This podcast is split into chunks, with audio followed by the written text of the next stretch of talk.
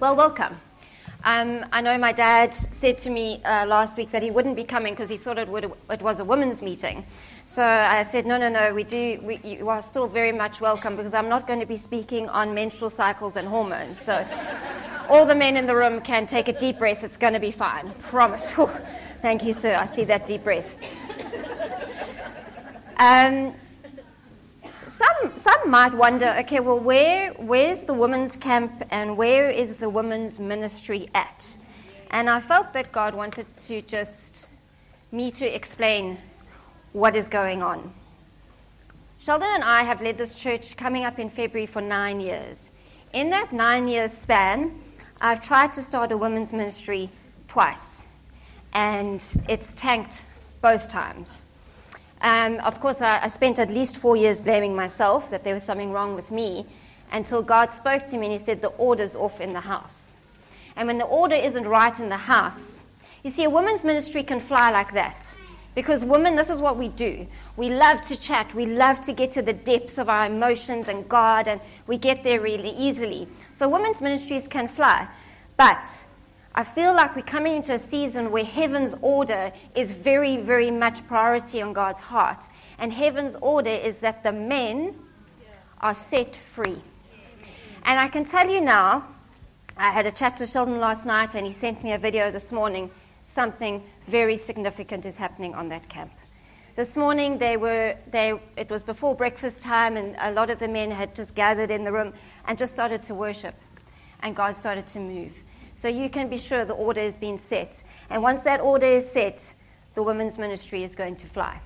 And that's what I'm waiting for. Um, so I'm not against women's ministry, I just am waiting for the timing of the Lord, and that is coming.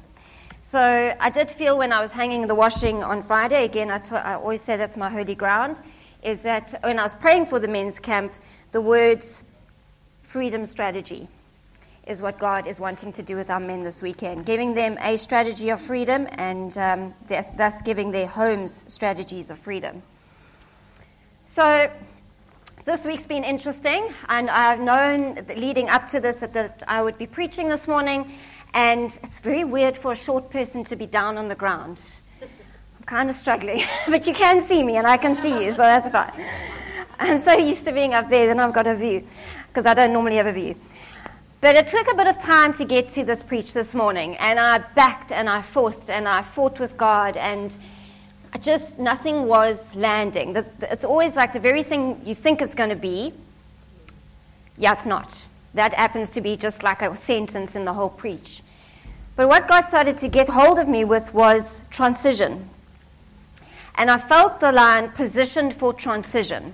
And so, yes, I banked that into Google, and goodness me, there's preachers for preachers for preachers for preachers about position for transition. But what I felt is I want to address this community. I want to address the Bay City Church. I'm addressing you in the physical, and I'm addressing us in the spirit. Because, much like the animals on the Serengeti, the wildebeest, all of that, there's, I don't know if you've ever watched it, but they'll be grazing away, and there's literally a moment where one of them lifts their head, then all the others do, and they just know it's time to migrate. It's time to move. And our heads are lifting. We're smelling something in the air. We're sniffing something as a community. Something is happening. It is time to move. So, Isaiah, I want, I'll, I'll be reading out of Isaiah 49, verses um, 8 to 24. However, I am going to be doing it out of the Passion Translation, as I felt God really um, begin to speak to me out of it. But in the Passion Translation, what I, what I love most about it is that Brian Simmons always gives a overview, a beautiful overview of each book, but it's very spirit centered. And I just want to read what he says about the book of Isaiah. The book of Isaiah is a collection of prophecies that is more than a historical recording or teaching. It's the overarching vision of the heart of God revealed to his prophet. It spans the ages and touches every nation on earth, becoming a collective overview of all that God has planned. The message of Isaiah is one of victory, hope, comfort, and restoration. The themes of its prophecies are unrivaled in all scripture, with a panoramic insight. Isaiah preaches the virgin of birth of Christ, the bride of Christ, and the New Jerusalem. These prophecies also present a description of the cataclysmic judgments, the survival of a holy remnant emerging in Zion, and the canopy of glory that is coming to the earth. Okay. Just uh, Sheldon did want me to mention he, he's not here next week either. He's actually a company of prophets. But he did want to reassure everyone that the rapture is not happening in the next two weeks. So it's all fine. He's still got time to teach on it, and you guys will be well prepared. So don't, don't stress. It's a company of prophets trip, and it's a, it's a good one. Interesting thing about transition, before I read Isaiah, transition is actually used when um, a woman is birthing, is in labor. It actually refers to the last part of birthing the last part of labor, the most painful part, the part where generally as a woman you think you question every life decision you've ever made that got you to this point, and you're like, get me out of here. And it just seems I've got so many women nodding at me, just get me out of here. That's transition. Um, I'm kind of feeling that. I'm just done when I look around with what's happening in the world. And when you look around with what's happening in the world, the fact that you have to have a documentary made called What is a Woman to say what a woman is, is alarming. It's alarming. But do not be alarmed, because there is one who told us of what was to come and how we can deal with it. So we're going to read, um, Bella, if you could put that up for me. It's longish, but it's well worth it. I love the title. When it starts in uh, verse 8, it says, God's faithfulness. Yahweh says, when the time of showing you favor has come, I will answer your heart's cry.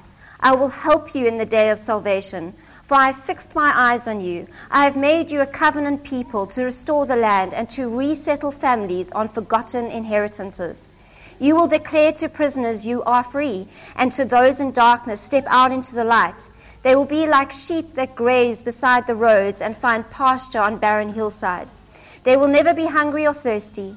Neither scorching sun nor desert wind will hurt them, for he, the loving one, will guide them and lead them to restful, restful, renewing streams of water.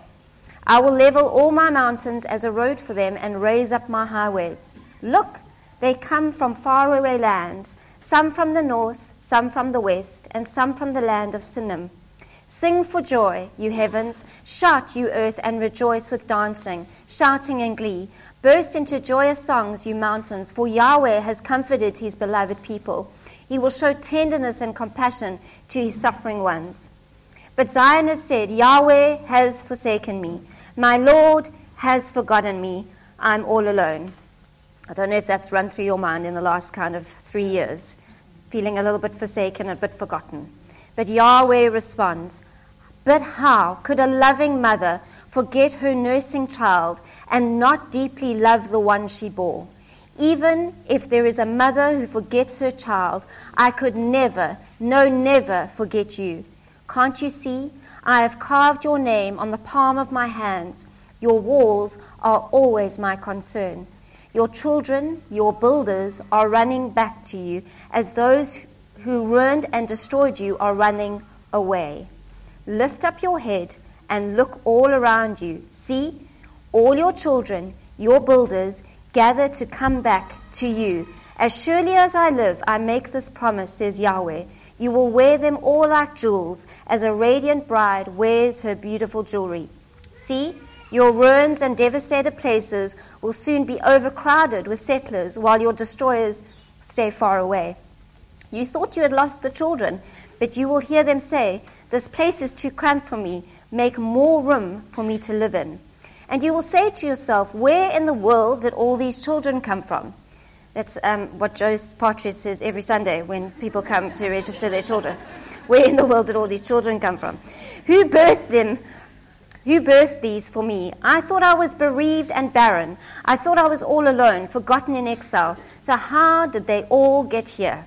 And this is what the Lord Yahweh says Soon I will raise my hand and signal to the nations, and they will come with your little boys bundled in their arms and your little daughters carried on their shoulders.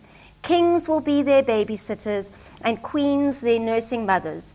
With faces bowed to the ground, they will lick the dust of your feet.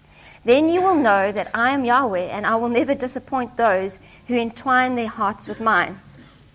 Who can snatch the prey from the hands of a mighty warrior or rescue captives from a conqueror? But Yahweh says, The prey will be freed from the mighty warrior, and the captives will be rescued from a conqueror. For I will fight with those who fight with you, and I myself will save your children. I will cause the violence of. Oh, sorry. Let me just stop there. Oh, and let me just finish. I will cause the violence of your oppressors to come back upon them. Yes, please. And your enemies will kill one another in a killing frenzy. Then all the earth will know that I am Yahweh, the Savior, your kinsman redeemer, the mighty hero of Jacob's tribe. That's a good scripture. It's also very relevant for today. And isn't it interesting? As I was reading the scripture and the promises that were in it, the first thing the enemy did was, that's Old Testament, it's not relevant for today. Then you know you're onto something. It's very relevant today. Everything in the Word is relevant for today. So I'm back to my favorite word, um, breakthrough. Yep, we're going back there just for a second because I think I'm beginning to work a few things out. I've often preached from here saying that breakthrough really bothered me, the whole term breakthrough, because it sounds like one moment you don't have anything, then the next moment you do, and actually it begins to breed a, an apathy. Oh, I'm waiting for my breakthrough. Okay, Susan, has it fallen from the sky yet? No, it hasn't. Let's be real. However, miracles do. Miracles happen. The breakthrough I'm finding is more of a process, and it's the process by which we have been in. So it's much like birthing a child, breakthrough. You're excited for the child, pregnant, this is going to be, this is, you know, you have these romantic ideas, especially when it's your first one and it's just so lovely, and then reality hits. But anyway, no, if, you haven't had children, it's lovely. It's very romantic. It's everything you ever thought it would be, and more. But you get to the point where you've now, in the transition part of labor, you've birthed the child, and it's, oh, it's so. So essentially, the miracle is birthed, you're holding the miracle. The miracle also keeps you up every single night. The miracle also doesn't stop crying, even though you've changed the nappy, you've fed it, you've done everything under the sun. The miracle is still crying, and yet, the very next morning, the miracle will smile at you and you forget everything of the pain of the night before, only to go again through it the next night. Now, that was just my experience. I'm sure it's happened to nobody else. yeah, I don't, know, I don't have a clue. But for me, that's a bit like breakthrough. You've birthed your miracle, you're holding the miracle. But the miracle, the process of the breakthrough is a little bit up and down. There's the joy of a baby's first smile. There's the joy of watching them take their first steps. There are these joys, but in amongst it all, it is banging your head against the wall of like, why is this child sick again? How many antibiotics do we have to be on again? And, you know, it's the process of breakthrough. It is not utopia. And I think this is where the charismatic church has really done us a dirty in selling us the version of utopia that your breakthrough equals utopia. Utopia this is the definition of the Google. It says utopia is not on that page. No. Oh, there it is. Place where everything is perfect. Okay, the only place I know where everything is perfect is heaven. Okay, I'm, we're not there yet. So, therefore, a breakthrough is not going to mean that everything's going to be perfect. Okay, there's some stewarding of the breakthrough. And I feel as a church, we've basically been in transition and breakthrough for a very long time to the point where I've actually I've despaired because I've thought, well, I'd, how much more must we do? How much, how much more must we pour ourselves out and allow the Holy Spirit?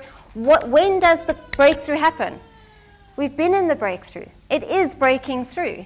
However, I've just forgotten that the baby can keep you up during the night and exhaust you. But you know, there's this thing where we've understood breakthrough to be okay, one day I don't have, the next day I do have.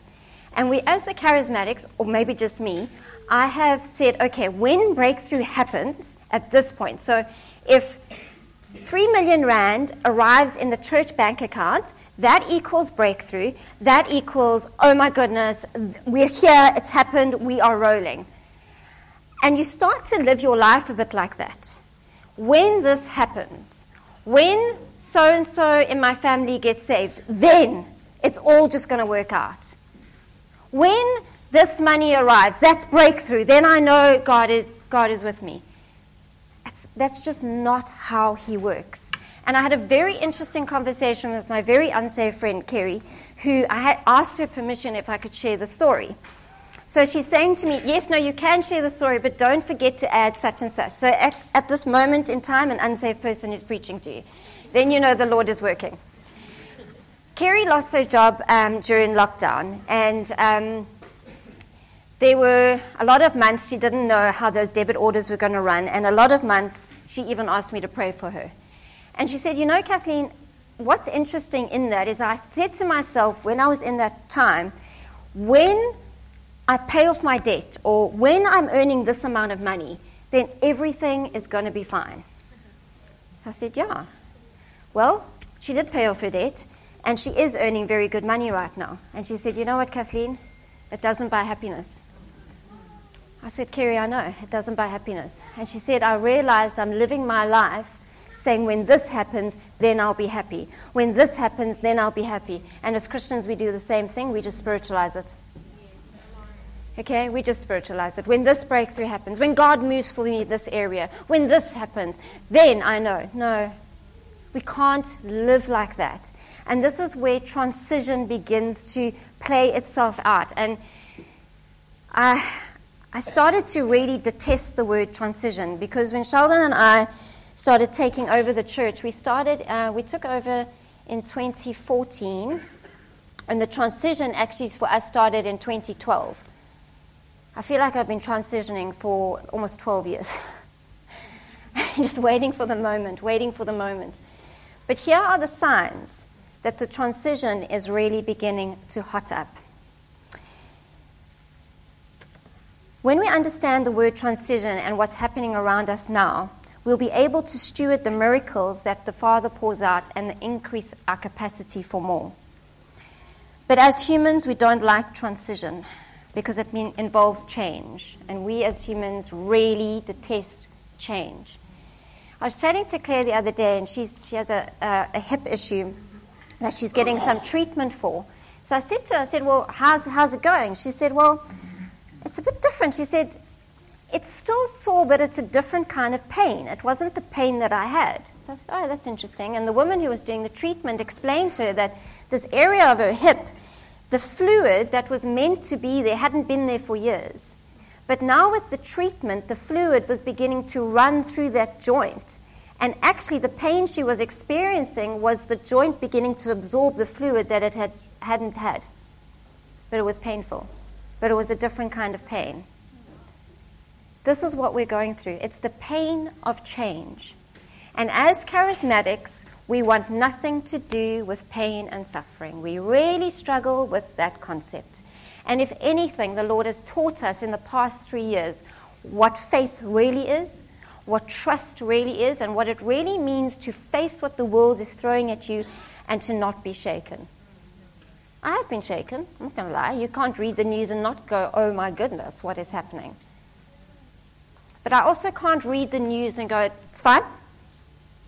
Got my rapture mat ready to go. It's been dry cleaned. It's on its way. We are out of here. It's fine. Okay? They can do whatever they want to do. I, we're out of here.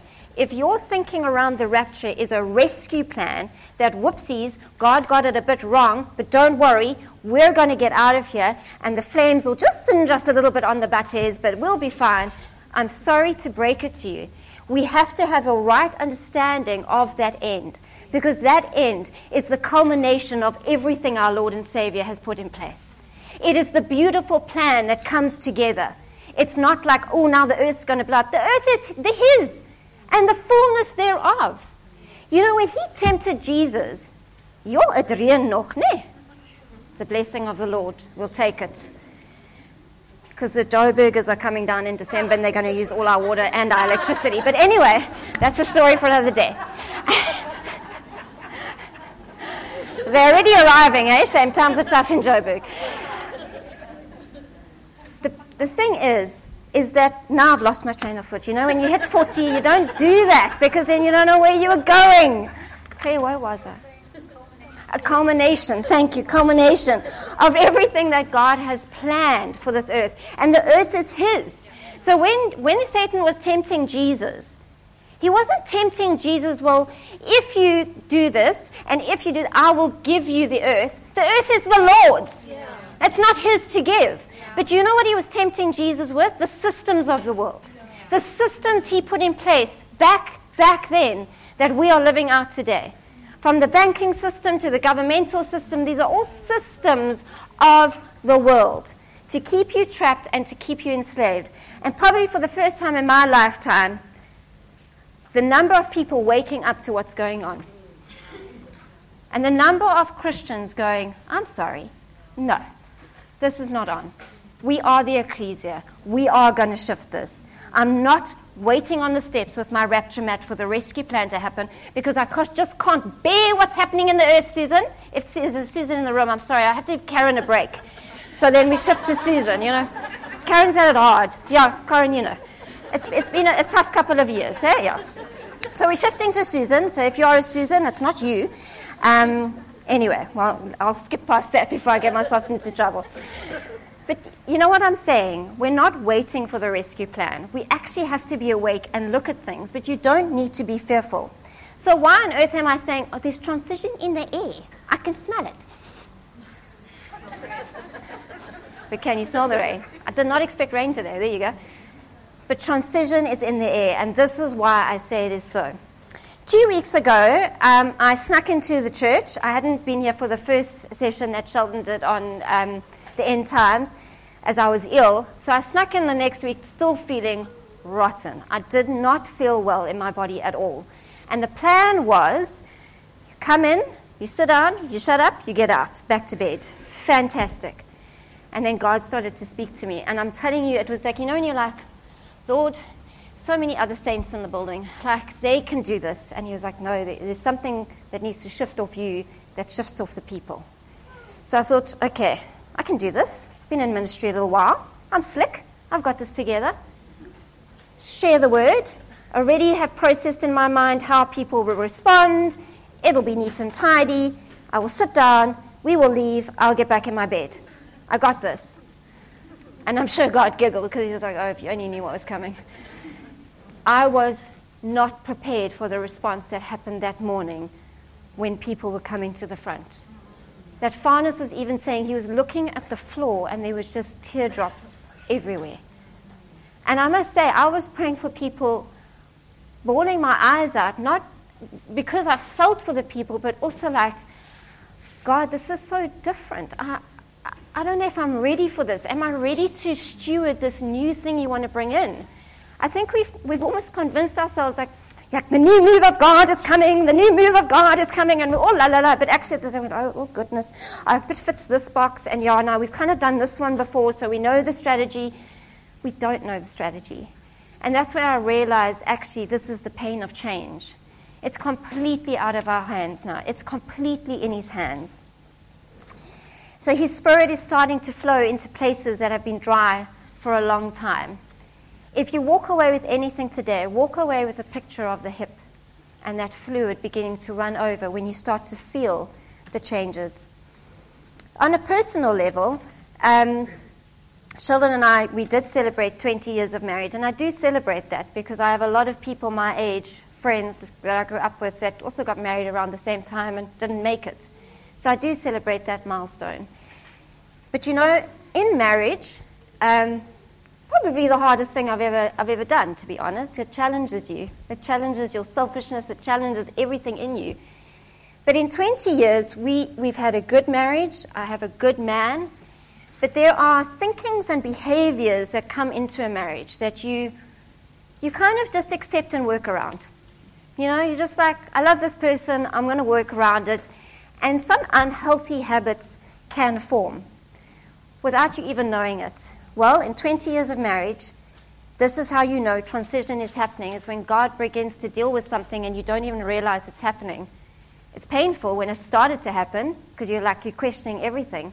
But he started to gently bring up things in our marriage where it wasn't quite right. It wasn't going to help us in this next season. And that's when you know transition is beginning to happen, is when things are starting to come up, whether it's in your marriage, whether it's in your personal thinking or with other people, relationships. Transition is also a time where some people leave and some people join. People you thought you were going to do a journey with are no longer here. That's okay. That's part of transition. It's part of God and, and He's working. It's nothing to freak out about. But transition is a wild place. If you lose sight of the promises of God, it can become very chaotic. I'm going to pull four promises out of Isaiah that I've just read. I will answer your heart's cry. I have made you a covenant people to restore the land. I will resettle families into forgotten inheritances. Any families needing some inheritance right now? I have not forgotten you. You are carved into the palm of my hand. Your walls I will remember. What I love about the Passion Translation is his notes on each verse. This is the note on that one. It says some commentators will reference the walls to the walls of Jerusalem. But a personal application is that wherever you are today, your limitations, your walls are before God's eyes. He knows where you are at and what you face. That's a promise. That's a promise. Get his promises before your eyes. So transition is chaotic. For some, it can require a job change, a move of house, a geographical move completely out of the country, even. It can involve the breaking of bad habits, breaking of bad behavioral cycles within yourself and with others, even thinking around plans for your future that you thought were good, but now maybe you're looking at it and going, actually, I'm getting a fresh perspective and it's looking a bit different. That's transition. It can also mean pain from the past that has been shoved in a neat little box might be beginning to surface. Don't fight it. Get help. There's help here. But face it, it is time. And in everything I've just read is a place for the enemy to have an absolute field day. There's nothing more than he likes in a bit of chaos because he can jump in and really start to convince you this is all him and not God. And when our, when our focus shifts to this is the enemy, this is the enemy, this is the enemy, you, you don't actually take a minute and go, well, what is God wanting to do in this? When you're so convinced it's the enemy. He plays in that. That's why he's, you have to have his promises. If you haven't had a promise from God, a promise is not necessarily a prophetic word. A promise from God is even if you are reading his word and something jumps out to you, that's a promise. If he's spoken to you and you've journaled something down, that is a promise. Get those promises before your eyes. Stay rooted in his promises. You know, we've had many promises over this house. Over, do you know that we're 30 years old next year as a Bay City Church? That's three decades. That's, that's, some, that's some going. I've been here for 24 of those 30 years. We've had many promises. The most recent, in say the last decade, have been we will become, we will be an Elisha house. That was from Chuck Pierce. We will be an apostolic base. We will be building and owning more buildings and having much resource.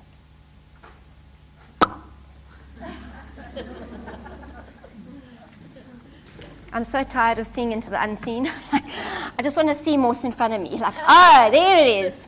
I want to see the breakthrough. No, we're in the breakthrough. But I can sense it on the wind. And the, the Holy Spirit wanted me to say, say this to you. And I, had to, I ran by Sheldon first. All I can say to you, church, is watch that parking lot. Watch that parking lot. Something is beginning to birth. A seed is beginning to sprout on that parking lot. Is there anything now? No. But it's coming. It's coming.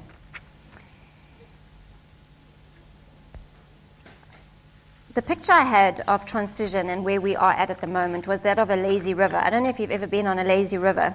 So you basically have a blow up tube and you jump on it and you just somewhere go with the river. You don't have to do anything, you don't have to paddle, you're just floating. And I felt God say this Bay City Church, you are on the lazy river with me. However, you need military like concentration and discernment in these times. So it's doing it from a place of rest but we are focused with precision on what God is doing and what He is saying in this time and what He is not saying. a couple of weeks ago, um, I'm a very empathic, empathetic person, so I pick up on everyone's feelings and emotions as if they're my own. So when someone is asking for money on the side of the road, I'm like, oh, their situation, and what about their family and the extended family? And I, I, I go so deep into everyone's problems that I get a bit full. I get full quickly. And part of what I went through my breakdown was learning just how to decompress and just filter things out and where the boundaries go. Anyway, I'd reached that point, and Sheldon gave me this look of like, I think you need some time on your own, because I think I was getting a bit much for him. And I don't know if you've ever done this, and I encourage you to do this spend a day with the Holy Spirit. And so I, I had like a little plan in my mind. So you get in the car, or you go for a walk, and you say, Okay, Holy Spirit, where are we going? And He gives you a little idea before you go, but that's just your own thoughts. Well, yeah, but you, it's also a great practice on hearing the Holy Spirit and what He wants to do. So I headed off to Sea Point because I knew in my mind I really wanted a bagel.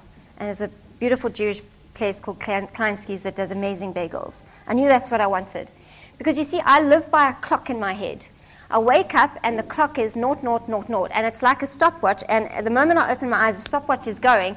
And I find myself rushing through my whole day trying to get things done before a time. And for the first time, I stopped and I said, what, what am I trying to get done before three o'clock? Like, what's going to happen at three? Like, is somebody going to arrive at my house and beat me because I didn't get things done by three o'clock in the afternoon? Like, it's bizarre, but for most women, actually, we run with the clock in our head. Get done, get done, get done. Because we, there's a lot we have to do. We are multitaskers, whether you're working and you've got kids and you, you're trying to fit it all in. But actually, it was the enemy. He begins to drive you with that. So I'll just read you what I wrote that day. I live by a clock in my head in my daily life, and over yearly time, I drive myself to think, finish things by a certain time. Then I can rest. Do you know the interesting thing is I never do? What is that? If I'm done by this time, then I can rest. And then I fall into bed. And exactly. By that time, I've done another 25 things, and I'm like, now I can rest. No, there's an, and then I get into bed and I'm absolutely exhausted. So, what was that all for? Time is always dictating to me and controlling me. I'm totally chained to it. Yearly, in order to survive and to be able to keep going, I put things mentally into a calendar from either a road trip, a new car, and I say to myself, by September, this will happen. And in a way, it does work. It keeps me going, but when September comes, still don't have a new car, or still not gone on any trips anyway, I realize I'm left disappointed and mad with myself that I set myself up once again for hope deferred. Don't blame God for your hope deferred. Self check yourself. Are you setting yourself up for hope deferred? Just driving to Sea Point today, I felt God say, Stay in the slow lane. Um, if anyone has driven with me, slow is not uh, the speed that I go. My daughter's looking at me like, yep. Um, the fast lane is where I like to drive in my little sewing machine, test its limits. And he said to me, Stay in the slow, slow lane and watch me redeem time.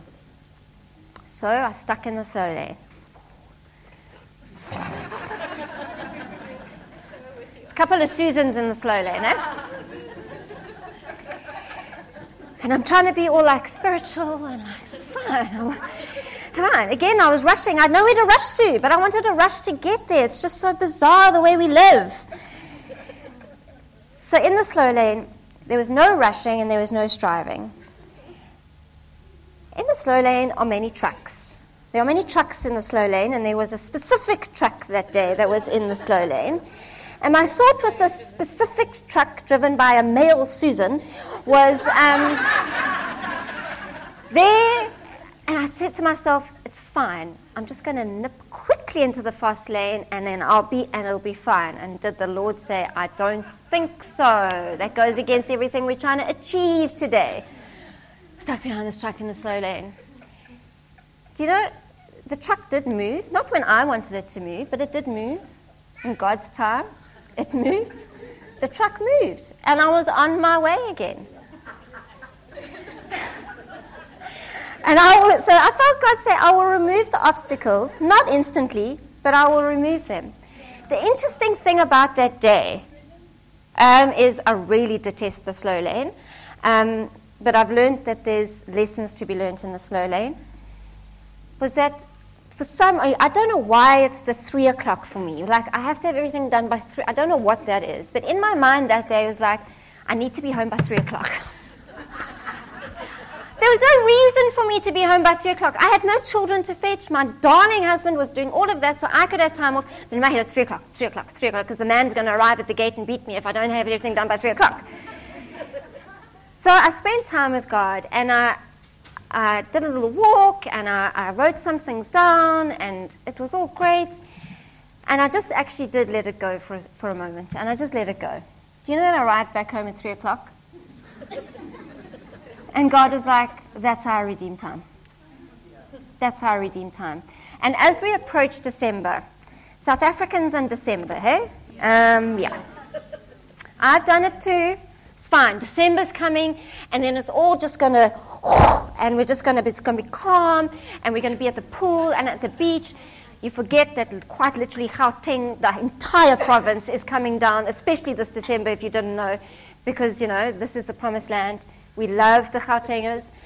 But there's this thing in South Africans of December is the time for rest. I can't tell you the amount of Decembers. I get to the 1st of January, I'm even more exhausted than I was in the November. And then I'm like waiting for the next December to come or for the next moment to come. It never works. When will we ever learn this? I don't understand us as humans. And I felt God say over the Bay City Church, I'm going to redeem time. So you're not going to wait until December. Oh, December the 15th. That is the day. And then rest will come. Because rest never comes. It doesn't. Let's be honest. If I look back over the t- past 10 years, I've not actually rested in December. Let's be perfectly honest. It's a lie we tell ourselves in South Africa. It's all going to be fine. It's going to be so calm. There you are, stressed out trying to do the Christmas shopping with all the Joburgers and everybody else and, and the traffic. Uh, what are we doing? Let God redeem the time. Give it over to Him Put yourself in the slow lane. Deal with the Susans. It's okay. He will redeem the time. So, Bay City Church, we are in transition, and it has been painful. It hasn't been straightforward. Nothing with God is straightforward because He wants to teach us so much while He's doing it in us. But what I can say is this even as I smell the rain out there, something's happening don't get those December blinkers on where you're just like, I'm just going to get through December and I'm going to have so much rest. And, oh, 2023 is the year for me, sister. because 2022 was supposed to be the year for you. Well, it wasn't for me. It was hard. It was the hardest out of all three since 2020. 2022 sucked. Okay? 2023 is not going to be the year for me. My brother and my sister in law moved, uh, they actually immigrated to the UK um, last year, December. And my brother in law kept saying, Oh, you know, this door is opened and that door's open. It's a year, it's their year. Yes, like if I hear him say it one more time, I'm going to freak. Where's my year? When's my year going to happen? Just a day, actually. I take a day at this point. Where's my day going to happen? An hour? Can we compromise on an hour? Just an hour when it's going to be my hour. My time to shine. Yeah? Everyone else is shining. No, but when you get down to it, people aren't shining. People are struggling. Whether saved or unsaved, you know, I've got this group of amazing Zumba buddies, but they're struggling. Life is hard. Life is, it's constant. Every single thing just keeps coming up. And then I have to go, but if it's looking this chaotic, what's God doing? Where is he transitioning? Interesting, you always hear that I say, uh, listen to the prophets. Yeah, listen to the prophets. This is what two, two prophets, Nate Johnson and Lana Vawser, said this very week. I'm breaking family yokes, says the Lord. That was Nate Johnson. Um, Nate Johnson, I heard the Lord say, Do not fear, for I'm building Goshen. Do you remember I preached on Goshen? Lana Vawser. Your tears were seeds sowed. Your arms are now being filled with the blessings and the harvest, a harvest overflowing. She also said this week, He is putting wheels on dreams. These aren't things you thread through your eyeballs. Okay? This is God speaking. If He is speaking, it means He's doing something. I'd like you to stand with me. And we are going to do a declaration. The heading of this declaration is Hope Restored. Because I feel like the enemy has tried. He has come at our hope. He has definitely tried to take it, you know, by convincing us that, you know, 2022 is a year for you and 2023 will be the year for me. He, he almost baits you into setting yourself up for hope deferred. And we're not going to be baited as a community anymore. We're going to stand firm and have our hope restored, eyes on that parking lot. Church, pray over that parking lot. Something is beginning to birth and happen from the most weird source. But anyway, that's God. Okay, Bella, let's go. And just notice, look how I changed it. Today I decree. There we go. So not we, they, everyone. Okay, one, two, three. Today I decree that my hope is restored and springs forth as a tree of life. I say that every delay is converted into acceleration. I prophesy that every setback becomes a setup for something greater than I have ever dreamed. I break the spirit of delay and say that I will receive a new sense of anticipation and confidence. I pray that blessings, increase, and fullness will break loose and overflow upon me and my family for this current season. I speak to my future and destiny and declare that all God has planned for me cannot be aborted by the enemy in Jesus' name. And good things will begin to manifest before me. It's a season of good in Jesus' name. Amen. Amen. Um, so, Sally, I'm just going to pray over us, and I just also want to just pray over what God has done on this men's camp, because the order has been set, and I can feel the enemy jumping. I, I, he, he has jumped this whole meeting, actually, and that's fine. The order has been set, and what God puts in place, nothing can underhandedly take away. So, Father God, we want to thank you for what you are doing in this season, Father God. I want to thank you for where you have led us as a community and how you have led us as a community, Lord. Nothing has come easy, and I'm actually grateful for that, Father God, because the fight has been worth it for what you are established. So, Lord, I thank you for our men, Lord. I seal over every single man what you have done in their hearts, for the freedom that you have given them, for the breakthrough that you have given them, Father God. I seal that in the Spirit, Lord, that as they return return home today, that the woman would notice the marked difference in their men, Father God, and that the order of heaven has been set in this house today. And the rain that is busy falling outside is a sign of your blessing of what is to come. Lord, I thank you that you are the redeemer of time, that we do not have to wait for a particular month in the year, but that you redeem all time and you give rest to us, Father God. We thank you, Lord, that the picture of the Bay City Church, we are on our lazy river but we are focused with determination and with discernment for the times ahead, Father God. We bless your holy name, Father. Would you go with us? Would you be with us? In Jesus' name we pray. Amen. Amen. Thank you. Thank you.